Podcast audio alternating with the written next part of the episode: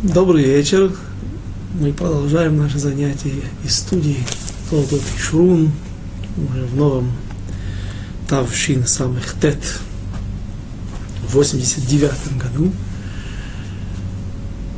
Самых Тет, 69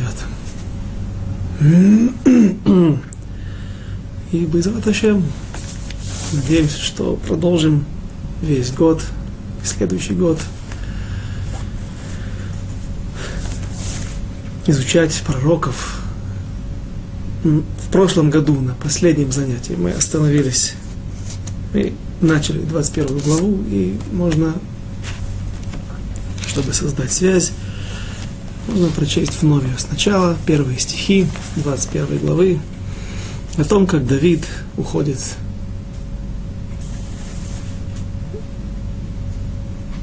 по пути в изгнание – он приходит в город Нов, город Куаним, и что там происходит. Все это описывается в 21 главе. Нас ждут несколько очень непростых глав, в которых будет много кровопролития, много, много жестокости со стороны царя Шауля, ту линию, которую он принял – изначально по отношению к Давиду. И начнем вновь 21 главу. Вайоком, Вайоком Ваялех э, Вайонатан Багаир. И встал он и пошел, Давид, после разговора с Йонатаном. И ушел, куда глаза глядят, уходить от, скрываться от царя Шауля, а Йонатан ушел обратно в город, в Гива, там, где находился престол отца. Воево Давид Нова, Нове, Эль Ахимелех, Акоин, Ваихарат Ахимелех, Ликрат Давид, Вайомерло, Мадуа Ата Левадеха, Иш Эйн Итах. И пришел Давид вновь к Ахимелеху, священнику, и с трепетом поспешил Ахимелех навстречу Давиду и сказал ему, почему ты один, и никого нет с тобою, наши мудрецы рассказывают нам, по мнению мудрецов Вавилонского Талмуда, это событие происходило в субботу, но этот факт, то, что Давид приходит в субботу, и наверняка там не было тхумим, не было границ и достаточного расстояния для того, чтобы можно было, раз, э, э, э, можно было преодолеть не нарушая закон, не нарушая суббот, преодолеть это расстояние от места проживания Давида и до города Нова. Но, наверное, не этот факт больше удручает Ахимелеха, а тот факт, что царский зять, главнокомандующий войск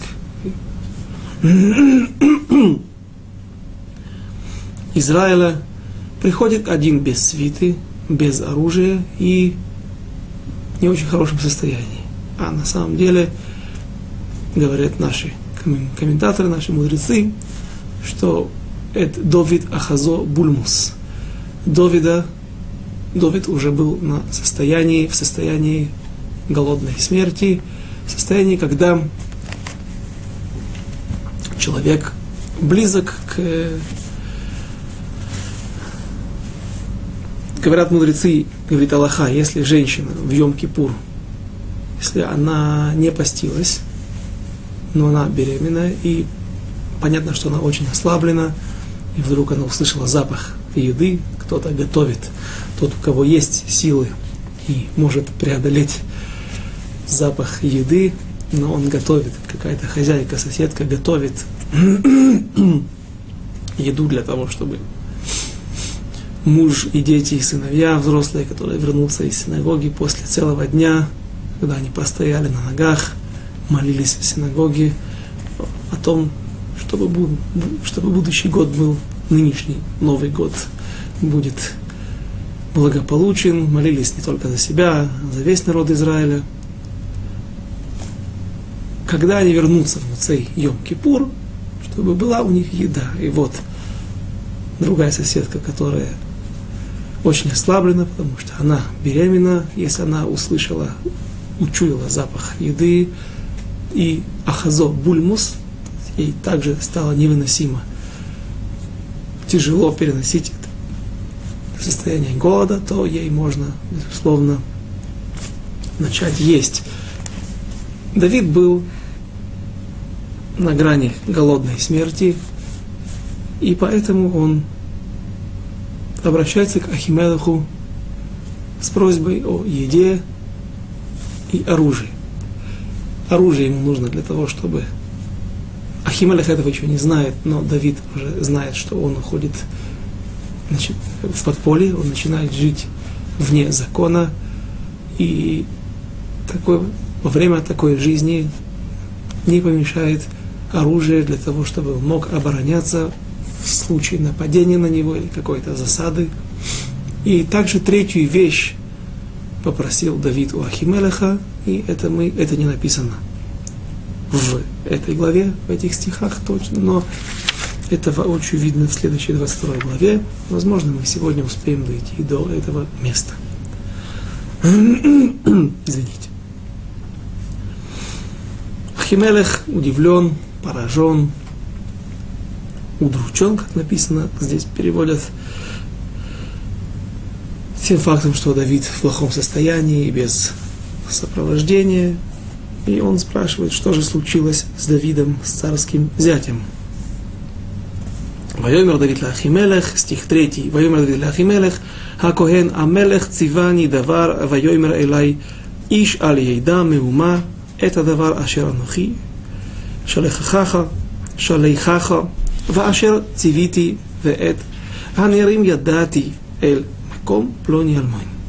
И сказал Давид, Амхе, а, а, Давид Ахимелеху, священнику, царь поручил мне дело и сказал мне, пусть никто не знает о том, для чего я посылаю тебя и что поручаю тебе, а отрокам, то есть Давид успокаивает Ахимелеха, говоря, что нет, не переживай, есть со мной свита, все в порядке, но они находятся в другом месте, и мы договорились встретиться ну, у определенного места.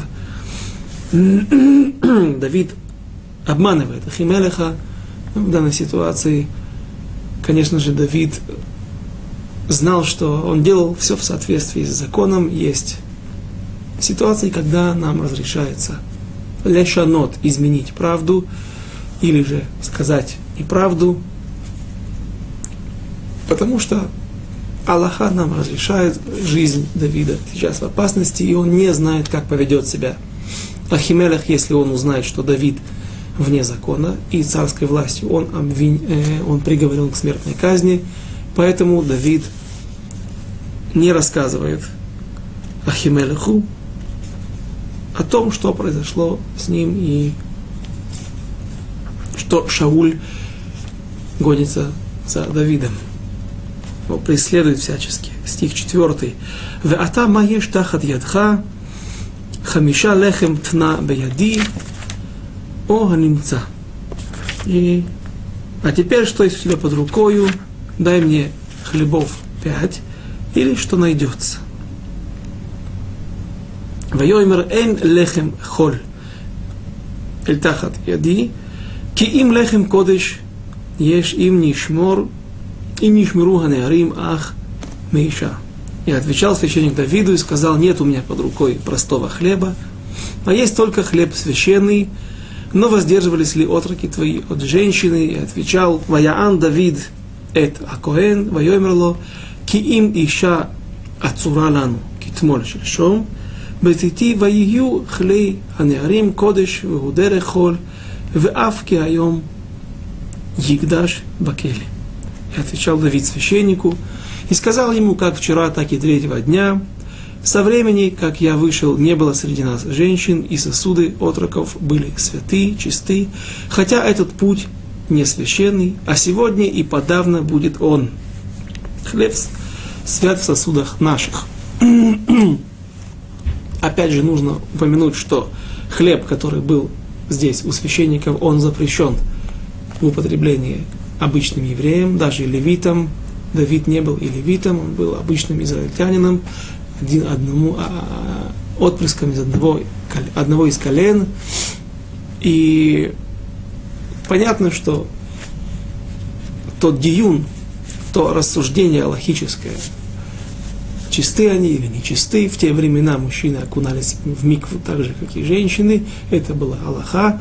Сегодня мужчины уже не макпедим, не нет такого закона, который обязывает после различных ситуаций окунаться в микву, когда они затумились, ритуально нечисты, но в те времена это да, существовало, Аллаха была еще принята, и поэтому Давид объясняет, что кроме того, что мы идем на нарушение и будем есть лехем, этот хлеб, есть несколько мнений, какой это был хлеб – то ли это была трума, то ли это был лехем туда. Как бы там ни было, Давид успокаивает Коина, что пусть нарушение будет, потому что зар чужой, то есть не Коин будет кушать, употреблять в пищу этот хлеб, но, по крайней мере, мы чисты и не будет дополнительных нарушений с этим хлебом. А Аллаха, мы находимся в такой ситуации, важное задание от царя, жизненно важное, возможно, важное для народа, судьбоносное для всего народа Израиля, поэтому нам разрешается употреблять в пищу этот хлеб, и дал ему священник святой, стих 7, ибо не было там хлеба, кроме хлебов предложения, которые сняты со стола Всевышнего, чтобы положить хлебы теплые на поснятии тех. А там один из рабов, здесь вдруг восьмой стих, пророк Шмуэль записал стих, который вроде бы не имеет отношения напрямую к ситуации, которая произошла, к тому диалогу, который произошел между Давидом и Ахимелехом. Вдруг находи, здесь находим, мы находим лишний, на первый взгляд, стих.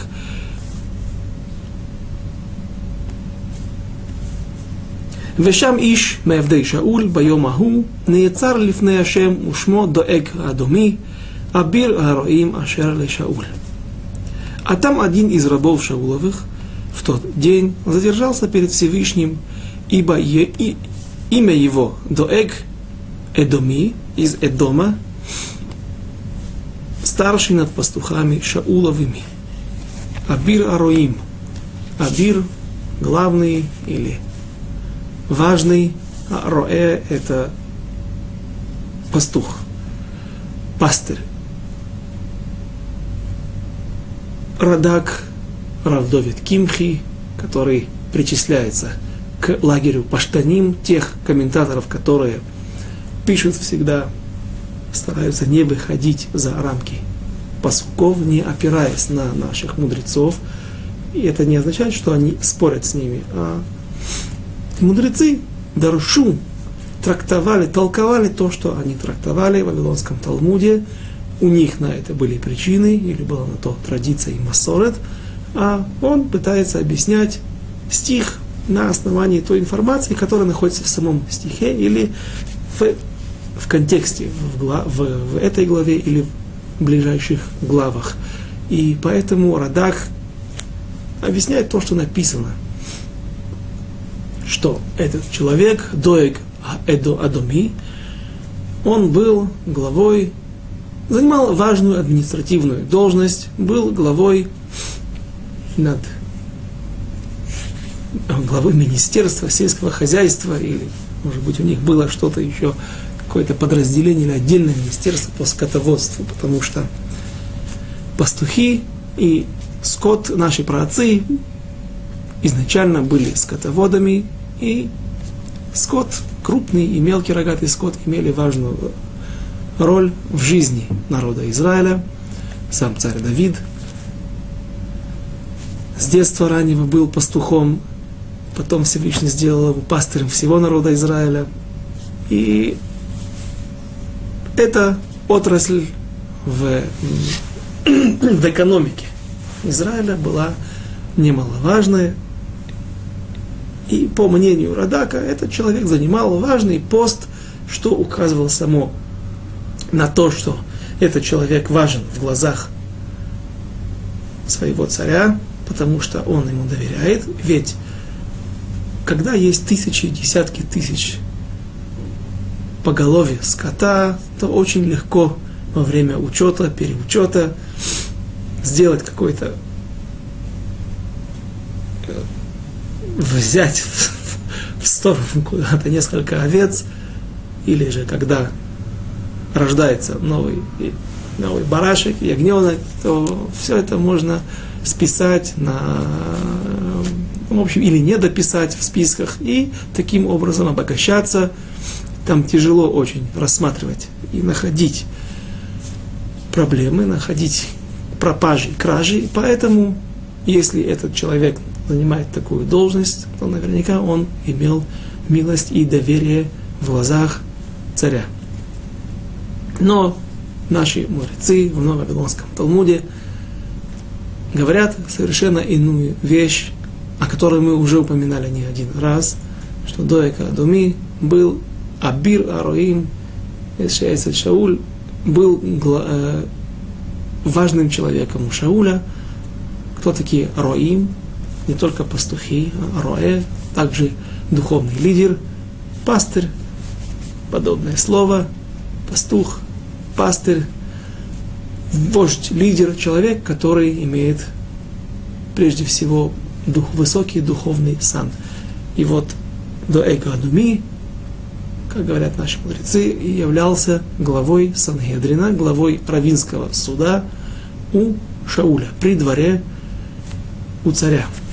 Не главой всего Сангедрина, все израильского, который был над всем народом, а личный суд, который был при дворце, при дворе у царя. И что он там, что он там делал, почему он находился в городе Нов, возле священников, возле того места, где находится Шхина, пока что еще переносной ковчег, он там пришел помолиться перед Всевышним, взял отпуск от работы и предстал перед Всевышним для того, чтобы помолиться о том, чтобы он помог ему продолжить прогрессировать в духовном уровне, в знании Торы, и чтобы у него была удача. К сожалению, Дойга Адуми не выдержал испытания, которое Всевышний послал ему, как и царь Шауль, как и еще некоторые люди, и Дойга Адуми как говорят наши мудрецы, его Тора была такова, которая не ломит каемет. Нет у нее продолжения, она не остается. То есть его богобоязненность не предшествовала его знанием Торы, а прежде всего была Тора, а потом он заботился или вообще не заботился о своих медот, и поэтому в конце концов те знания, которые он накопил, которые он смог тяжелым корпением, тяжелой работой, недоспанными ночами, которые он смог приобрести, но поскольку он не заботился о исправлении своих качеств, качеств своего характера, то в конце концов вся эта, инфра, вся эта Тора, все эти знания превратились просто в сухие, холодные файлы на как в компьютере, и в конце концов он не использовал эти знания, то оружие, которое было ему дано на пользу, а наоборот, удостоился в кавычках чести быть в списках тех людей, о которых говорят наши мудрецы, те люди, которые нет у них, нет у них будущего мира. То есть даже искупление после ада, после, после смерти – и нет, нет им очищения и искупления. Это тот Доик Адуми, который в свое время посоветовал Шаулю оставить царя Агага, оставить животных, Ваяхмоль, Шауль Вегаам, и пожалел царь и народ. Мы уже говорили, что несмотря на то, что Доик Адуми впервые под настоящим своим именем появляется только здесь, но уже несколько раз о нем мы упоминали, что однажды, первое, то, что я сейчас упомянул, когда Шауль пошел на войну с Амалеком и посоветовал ему именно не народ надавил на Шауля, а Доега Думи, посоветовал ему поступить именно так. оставить животных, и все, что мы разбирали, можно вернуться и посмотреть, просмотреть, в чем же была проблема, проступок царя Шауля перед Всевышним. И также, когда был впервые брошен клич о том, что царю Шаулю необходим человек, который умеет хорошо играть на музыкальных инструментах и который может умиротворить свести на нет те мучения, которые стали преследовать Шауля после того, как Шхина, как Всевышний от него отвернулся и покинул его дух мужества, дух могущества, дух царствования. Именно до Эка Думи советует ему взять Давида ко двору, потому что он о нем уже много слышал. Что он слышал, что этот человек, который и до Экадуми приводит там пять, если я не ошибаюсь, титулов перечисляет пять, массу достоинств Давида, и вновь наши мудрецы говорят, что цель его была, опять же, отрицательная. Цель его была лесахсех, поссорить Давида, царя Шауля, с Давидом, и ему это удалось.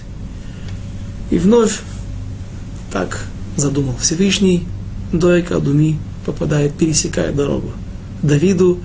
И как раз, когда Давид пришел в город Коаним, в город Нов, к Ахимелеху для того, чтобы, первое,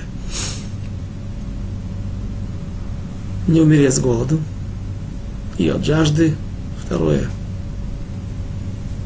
взять оружие, и третье, спросить у Коина, попросить Коина, чтобы он спросил для Давида у Всевышнего – куда ему идти, что ему делать, как быть ему дальше в этой сложной ситуации, в которой он находится, чтобы он спросил Всевышнего через Урим, Ветумим, Урим, Ветумим, та таблица с, с драгоценными камнями, с 12 драгоценными камнями, на которых были высечены имена колен Израилевых, и, как мы уже не разу упоминали, они светились в каком-то определенном порядке, и Коин своим пророческим даром, своим Руаха Койдыш, должен был правильно расшифровать этот ребус, то послание, которое Всевышний таким образом посылал на землю евреям, и правильно составить эту телеграмму, это послание, чтобы знать, какая воля Всевышнего, какой ответ на вопрос – все это видел Дойка Адуми, и последствия были жуткими. Не просто страшными, а действительно жуткими. Продолжим дальше и увидим, что же произойдет. Стих 10, 9. Кажется, 9 мы еще не прочли. Вайомер Давид Лахимелех ואין יש פה תחת ידך חנית או חרב, כי גם חרבי וגם כלי, כי אלי לא לקחתי בידי, כי היה דבר המלך נחוץ. И сказал Давид Ахимелеху, нет ли здесь у тебя под рукой копья или меча, так как ни меча моего, ни оружия моего не взял я с собою, ибо поручение царя было спешным. Стих 10. ויאמר הכהן חרב גליית הפלישתי אשר הכית בעמק האלה הנה היא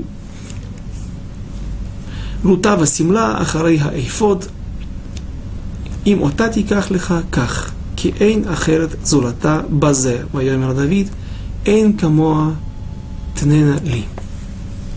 И сказал священник меч Галиата, вот он завернут в одежду, э, меч Галиата, филистимлянина, который ты, которого ты убил в долине Эйла, и вот он завернут в одежду позади Эйфода, и если хочешь взять его себе, возьми, так как дорогого кроме этого, другого кроме этого нет здесь. И сказал Давид, нет подобного ему, дай мне его. Мы видим, что Ахимелех, первосвященник, не очень желает, чтобы Давид взял этот меч. Он, по крайней мере, не рекомендует ему. Вот смотри, конечно же, есть здесь меч того филистимлянина, которого ты поразил в Эмек Айла, в долине Эйла. напротив этого Давид очень рад этому предложению и говорит, его не смущает какая-то настороженность и нежелание первосвященника, чтобы Давид брал этот меч. Давид, в свою очередь, говорит, нет, нет, как это, нет ничего, энкамо, нет ему подобного. Почему? Коин знает, для какой цели был положен этот меч возле Ифода, возле того места, куда место паломничества народа Израиля, куда люди приходят для того, чтобы помолиться Всевышнему, увидеть Бней Шхина, увидеть, как бы предстать перед Всевышним, почувствовать то место, где есть связь между небесами и землей, где есть присутствие Всевышнего. И когда они видят этот меч, и цель была, цель, цель для того, что, с какой он был положен именно в этом месте, чтобы люди видели, что вот доказательство того, что есть Всевышний, доказательство того, что наши, наши, наши постулаты, наши, наши веры в том, что действительно не оружием силен человек, не количеством войск, не их умением и тактическими замыслами его военач... Э, наших военачальников сильна армия, а прежде всего Всевышний вкладывает способности военачальникам, дает силы и уверенность солдатам и помогает оружию поражать врага, потому что все знали, весь народ был, по крайней мере, мужчины, вся армия была свидетелем того чуда, которое произошло в время поединка Давида с Голиатом, когда действительно это было лучшим доказательством, что не нашей, не крепостью руки и не острием меча человек побеждает своих врагов, а Всевышний вкладывает эту силу в оружие. И меч этот являлся доказательством и напоминанием, хорошей памяткой для всех людей, которые посещали это место, того, что действительно есть Всевышний. И нет никакого сомнения, что Он является источником всех сил и всех, всех удач. Поэтому Ахимелех не очень советует Давиду брать этот меч. Он не очень желает, чтобы Давид взял. Видно из этого стиха. Но есть еще одно мнение, которое говорит о том, что просто э, Ахимелех не, не был уверен, что Давид его возьмет, этот меч, потому что никто его не хотел брать до этого. А причина простая. Оружие, хозяин которого был поражен насмерть, оно, по-видимому, если не принесло удачи хозяину этого оружия, так, возможно, и новому хозяину оно также не принесет удачи. Давид же, который сам являлся тем человеком, который поразил Голиата, он не боится, и поэтому он берет это оружие, это оружие, этот меч, и говорит, нет ему подобного.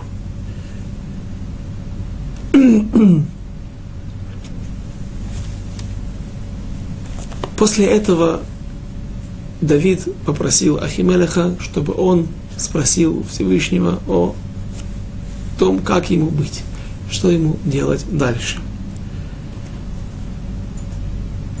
И вот это увидел Доига Адуми. Доига Адуми Почему он так называется Эдуми? Потому что он происходил из земли Эдом, или же был.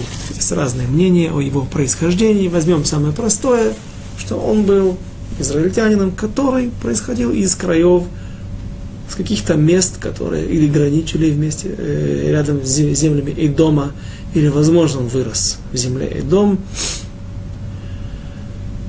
И поэтому так его называли. Многих людей мы так мы встречаем таким названием. Ури Хити, муж Бачевы, жены Давида, будущей жены Давида. Он тоже называется Ури Хити, потому что он происходил родом своим, родился и вырос в земле хитийцев, того кнанейского народа, который был изгнан или уничтожен из земли Израиля при захвате Иошуа и его войск, его армии. Эрец Хитим был в районе Иудеи, в районе Хеврона. Если мы вспомним историю покупки Авраам Авину Маарата Махпила, пещеры Махпила, для того, чтобы он там похоронил свою жену Сара, он купил ее у хитийца. Тогда еще настоящего хитийца, настоящего представителя одного из кнаанейских народов. И, возможно, земли эти так и назывались, или области назывались, здесь живут эморийцы, жили эморийцы, здесь хитийцы, здесь Евусеи и прочие. Эрец, э, Ир Евус. Иерусалим назывался Ир Евус, потому что до времен правления царя Давида Иерусалим и та гора, на которой будет, храмовая гора, на которой в будущем будет построен храм царем Соломоном, она принадлежала Евусеям. И вот Дойка Думи, это он уже мог видеть. Насчет хлеба, насчет меча, наверняка он не слышал разговор. Может быть, он увидел потом, как Давид уносит с собой хлеб, меч. Но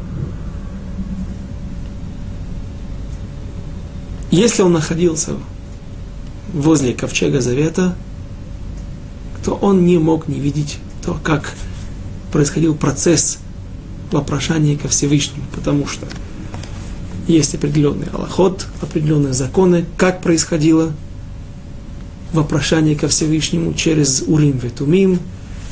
Коин должен, написано, что Коин панав пней шхина, лешхина, клопей шхина, его лицо, он должен стоять к Арон, ковчегу завета, к Арона Койдыш. А тот, который спрашивает, для которого, извините, для которого спрашивает вопрос, что спрашивает сам вопрос, формулирует его, э, произносит его, э, Коин. А формулирует его и был инициатором Давид или царь или кто-то другой человек, он стоит сзади, за коином. И есть мнение, что то, неважно, это как происходило технически, нам это сейчас не так важно, но, наверное, это весь этот процесс увидел до Адуми, поэтому в будущем он, в ближайшем будущем он расскажет об этом царю Шаулю, и, как я уже говорил, последствия это будут, будут ужасные. Прочитаем дальше. Стих 11. Вайомер Давид אין כמוה תנא לי, ויוקם דוד ויברח ביום ההוא מפני שאול, ויבוא אל Ахиш מלך гат. Давид же, когда добился своей цели, он получил меч, получил хлеб, получил еду, оружие и ответ от Всевышнего, что ему делать. Он здесь не написан, мы не знаем, какой ответ он получил, но, наверное, он поступает в соответствии с указаниями Всевышнего, как ему быть. И вот Давид уходит из... Почему-то комментаторы говорят из земли Израиля. Мне это непонятно, потому что Давид находится в земле Израиля, но он уходит из границ власти и владений народа Израиля.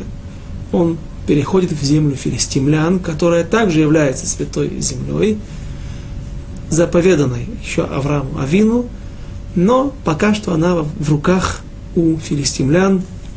И вот Давид спускается из Иудеи, с Вейских гор, спускается в сторону низменности в сторону Средиземного моря, в Гат, один из пяти крупных городов, княжеств, в котором сидел царь Ахиш, правил царь Ахиш. И поднялся Давид и убежал в тот же день от Шауля и пришел к Ахишу, царю Гата. Цель Давида понятна, цель его бегства в заграничье, потому что она понятна, потому что отношения, как известно, были очень натянутые, точнее, постоянная война, если не широкомасштабная, полная война народа против народа, то, по крайней мере, налеты были бесконечны, они не прекращались со стороны филистимлян, и это очень досаждало евреям. И поэтому Давид, зная, что даже если царь Шауль попытается обратиться через дипломатические источники к филистимлянам, к царю Ахишу, ну, вряд ли он получит положительный ответ для того, чтобы выдать, для того, чтобы э, Давид был выдан израильским властям. Но на самом деле, возможно, Давид думал, что он останется незамеченным среди филистимлян, и этот план не удался. Прочтем дальше стих 12. ויאמרו עבדי אחיש אליו, הלא זה דוד מלך הארץ, הלא לזה יענו במחולות לאמור, היכה שאול באלפיו ודוד ברבבותיו. Он не смог остаться инкогнито, остаться незамеченным. И сказали Ахишу слуги его, ведь это Давид царь страны. Странное определение. Ведь ему пели в хороводах и говорили, поразил Шауль тысячи свои, а Давид десятки тысяч свои. Какая разница, что женщины пели в хороводах? Нужно посмотреть Бефор, на практике, кто правит. Правит царь Шауль, и всем известно, наверное, уже и там стало известно, все смотрели новости международные, что царь Шауль объявляет вне закона Давида и его преследует. Мы знаем хорошо, что в те времена, пусть не было еще новостей, не было телевидения, но информация поступала достаточно быстро, рас, распространялась достаточно быстро во все окрестности, в ближайшие государства, по крайней мере. Например, мы это помним, когда евреи собрались на сходку, на духовный семинар, для того, чтобы... Я помню, когда пророк Шмуэль созывал евреев на, в Мицпе, и сразу же это вызывает опасения у филистимлян, которые в то время правили народом Израиля. И народ Израиля был как бы вассальным, в вассальной зависимости от филистимлян, и поэтому сразу же приходят на войну неразрешенная демонстрация, неразрешенный сбор в большом количестве народа. Это опасно, и это одно из доказательств о том, что информация распространялась очень быстро и хорошо. Почему же филистимляне определяют Давида как царь земли? Наши мудрецы в, в Мидраше, Мидраш Шмуэль рассказывают о том, что местное население или какая-то его часть, узнав когда кто-то, в конце концов, через какое-то время, узнав в каком-то пришельце, в посетителе в их земли, их города, что это Давид, узнав Давида, это, донесли сразу это царю Ахишу, и люди стали требовать у Ахиша крови Давида. Кто были эти люди? братья Галиата. Галиат, вспомним, он был Галиат Шмо Мигат, имя его из Гата. Галиат Гитиянин, Гатиянин. И еще несколько его братьев, которые в будущем падут, в ближайшем будущем падут от рук разных богатырей Израилевых, они стали требовать мести стали требовать от царя Ахиша, чтобы он позволил им расправиться с Давидом, который поразил их брата гордость филистимлянской плештимской армии. На что ответил царь Ахиш, который, как определяют его наши мудрецы, был человек, может быть, неправедный, может быть, даже и праведный, но, по крайней мере, человек очень достойный, и он не соглашался на первый на первых порах не соглашался со своими соратниками, с теми министрами, с теми людьми, которые давили на него, не позволял им расправиться с Давидом. Почему? Он сказал, что так не ведут себя. Это ниже нашего достоинства. На войне, как на войне, когда Голиат вышел на бой, он был поражен в поединке с израильским солдатом, израильским солдатам. И Давид поступал в соответствии с военным положением, с теми правилами, которые приняты на поле боя. Точнее, правил практически нету. Но теперь, когда есть состояние холодной войны, вооруженного перемирия, то теперь он является нашим гостем, и я не согласен, что у нас есть какие-то права сводить с ним счеты. На что его граждане, его подопечные, его подчиненные сказали ему так.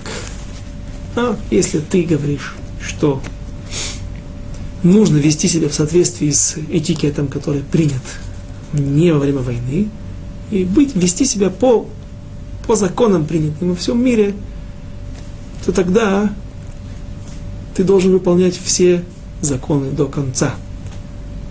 Если ты помнишь, Голиат 40 дней провозглашал разные гадости против Всевышнего, против Израиля. Но вместе с этим он прежде всего ставил условия. Зачем нам выходить стенка на стенку? Десятки тысяч людей могут быть поражены во время, этих, э, во время э, этого боя. Давайте сделаем так, пусть кто-то выйдет из ваших богатырей, сразится со мной, и тот, кто победит, того будет э, его, его сторона взяла, победила, и если победит, э, если Голиата кто-то поразит, то филистимляне будут рабами израильтян, а если же Голиат победит этого богатыря израильского, то тогда Израиль будет платить налоги филистимлянам. Что произошло? Голиат поражен. Так мы должны выполнять сейчас устав, выполнять условия договора.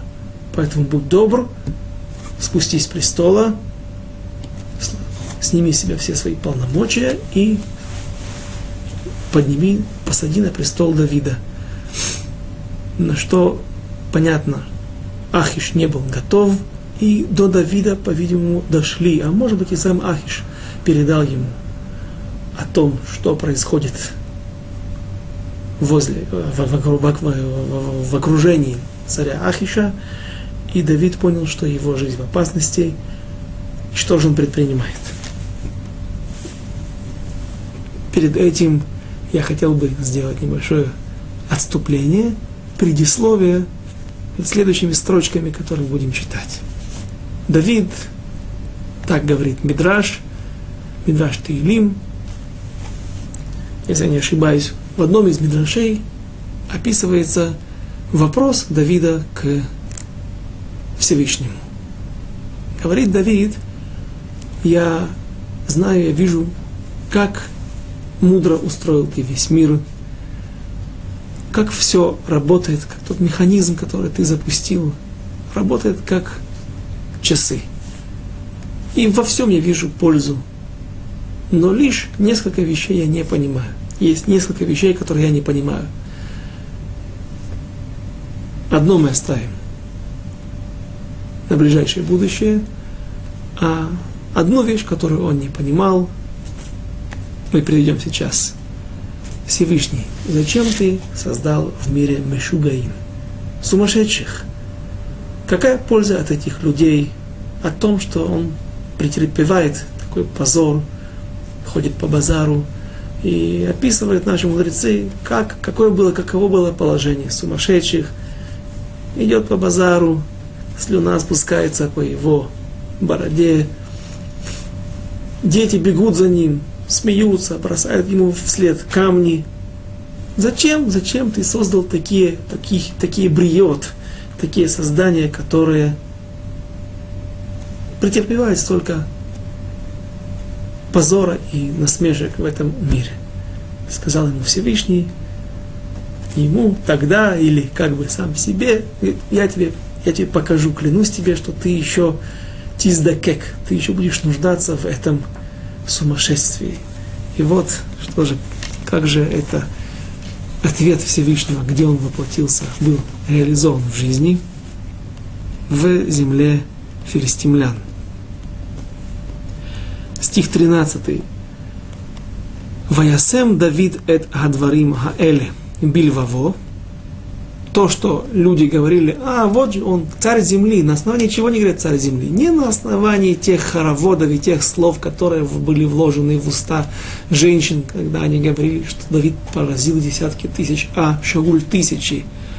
А это Мелех, Мелех, Мелех Аарец, царь земли, потому что, в общем-то, по Мелех Аарец нашей, филистимлян, в Плештимской земли, потому что по тем, в соответствии с теми условиями, которые говорил, поставил Галиат Шмо Мигат. Давид услышал об этом.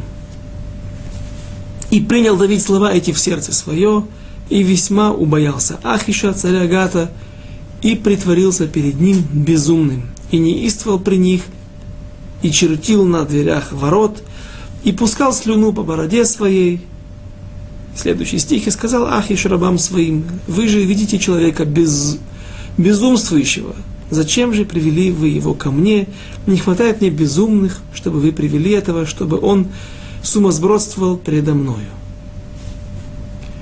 Давид, написано в комментаторах, в Мидрашах, Давид обратился ко Всевышнему и сказал, «Ты не лядава, кцат мидава разе». Дай мне немножко от этого.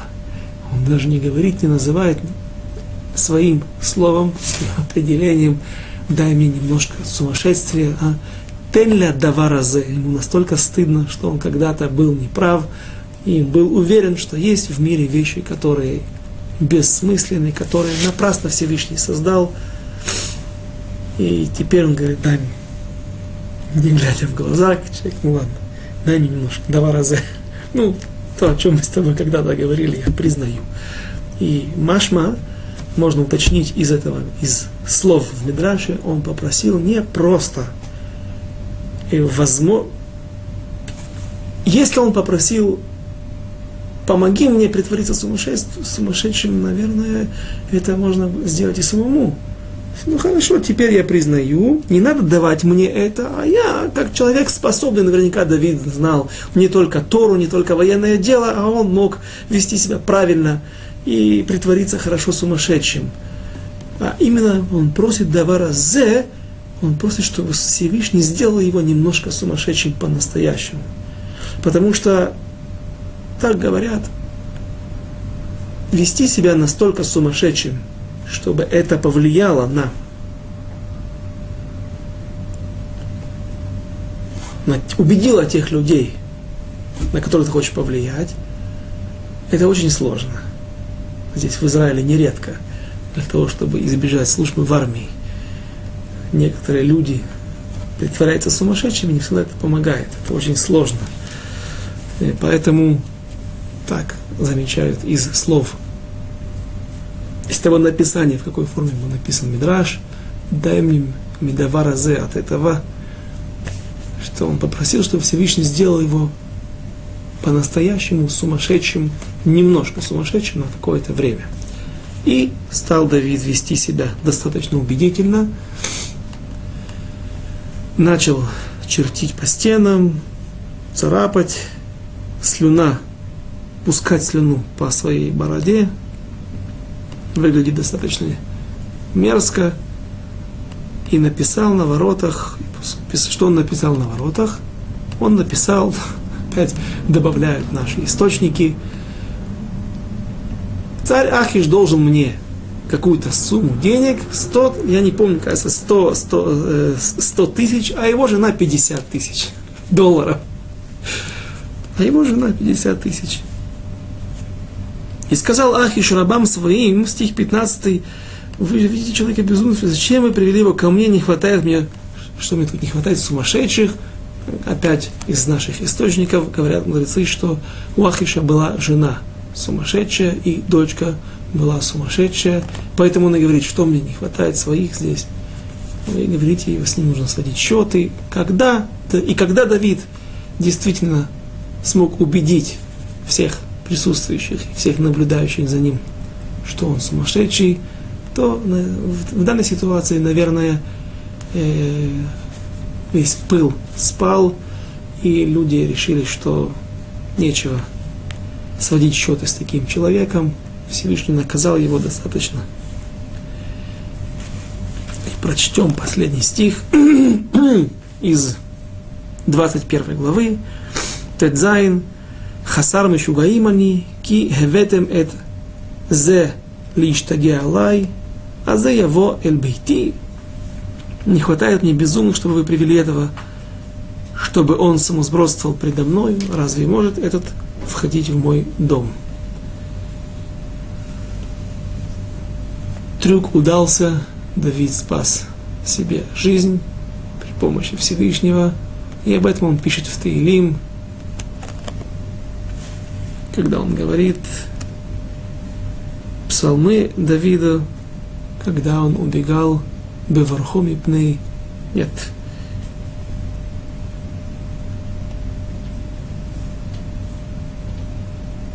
Когда Ваишане Таамолифны Авимелех, Ваигаршею, когда он изменил Ваишане, слово Шинуй, изменение, когда он изменил свое поведение, свою позицию, и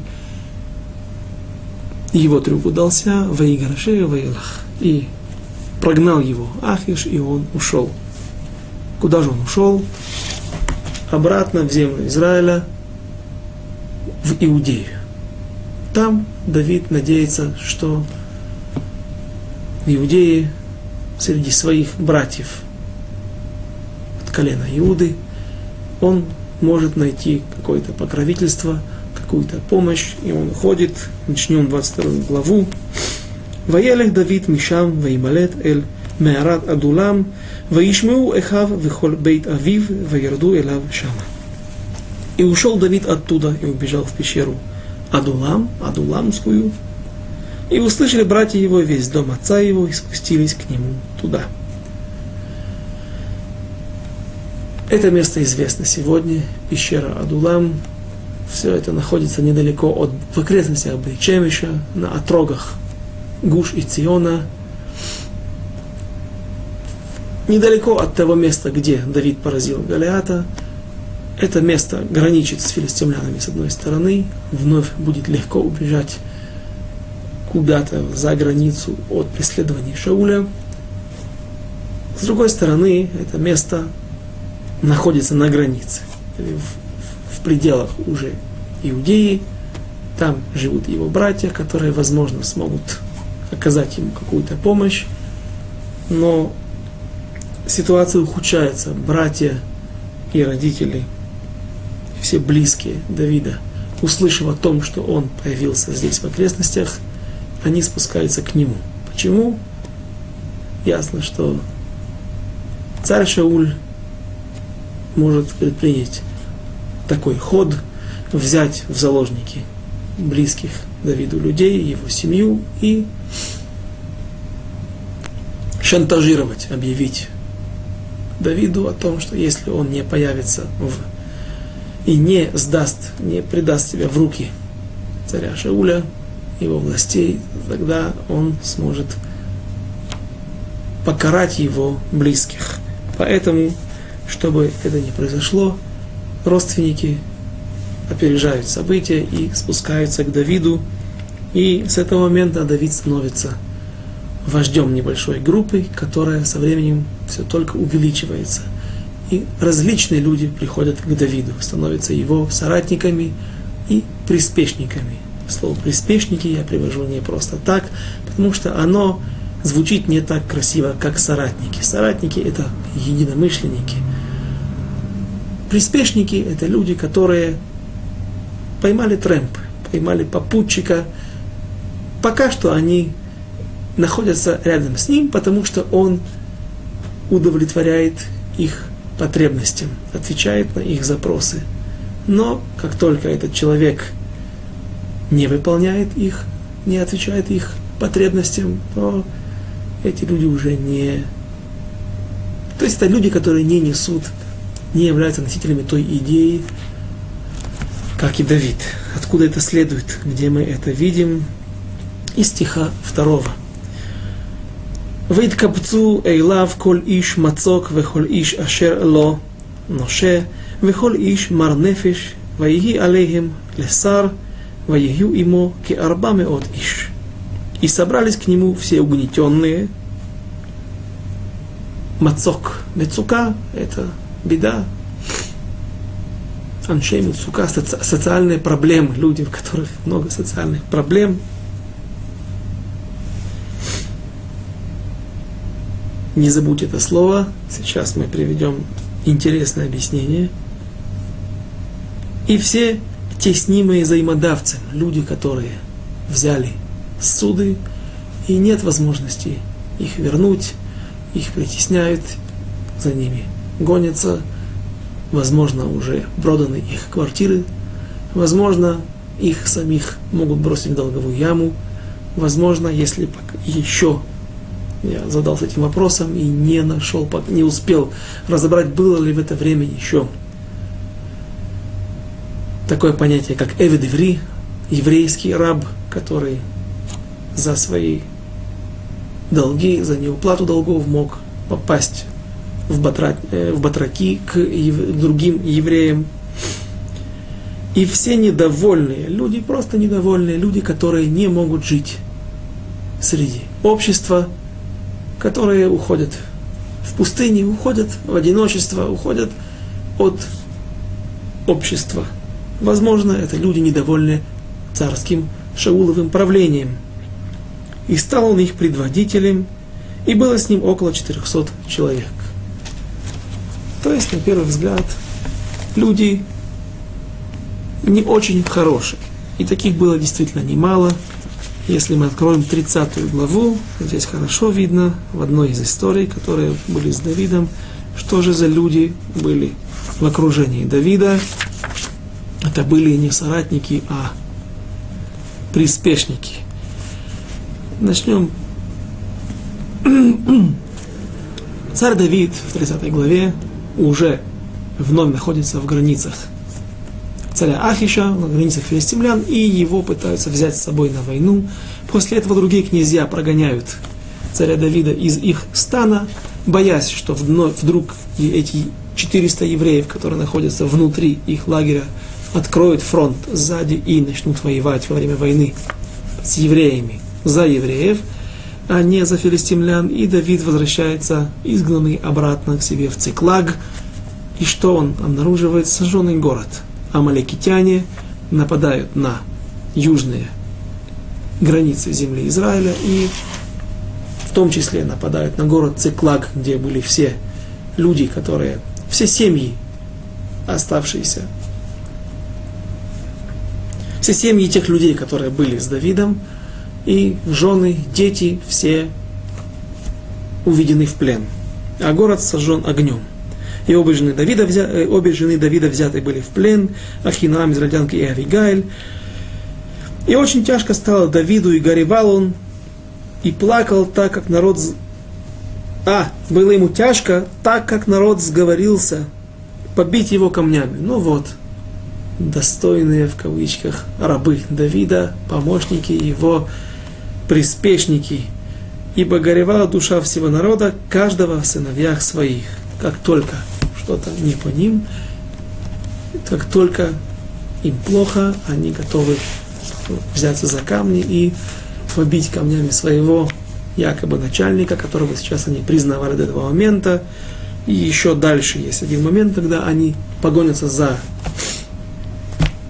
амаликитянами, догонят их, разобьют, вернутся со всеми своими близкими, женами, детьми, также с трофеями, но 200 человек по дороге устали, и они останутся. Аль-нахль бессор на ручье бессор, аж ждать, что же будет дальше, и при возвращении эти люди, те 400, которые да пошли с Давидом, они не захотят делиться, или часть из них не захочет делиться своими жертвами, своими трофеями. А что и Давиду вновь придется сложно усмирять их, ставить их на место – то есть мы видим, что люди были непростые с Давидом, но также среди, среди этих людей были люди важные. И с этого мы начнем Байзрат Ашем следующее наше занятие. До свидания, до следующих встреч.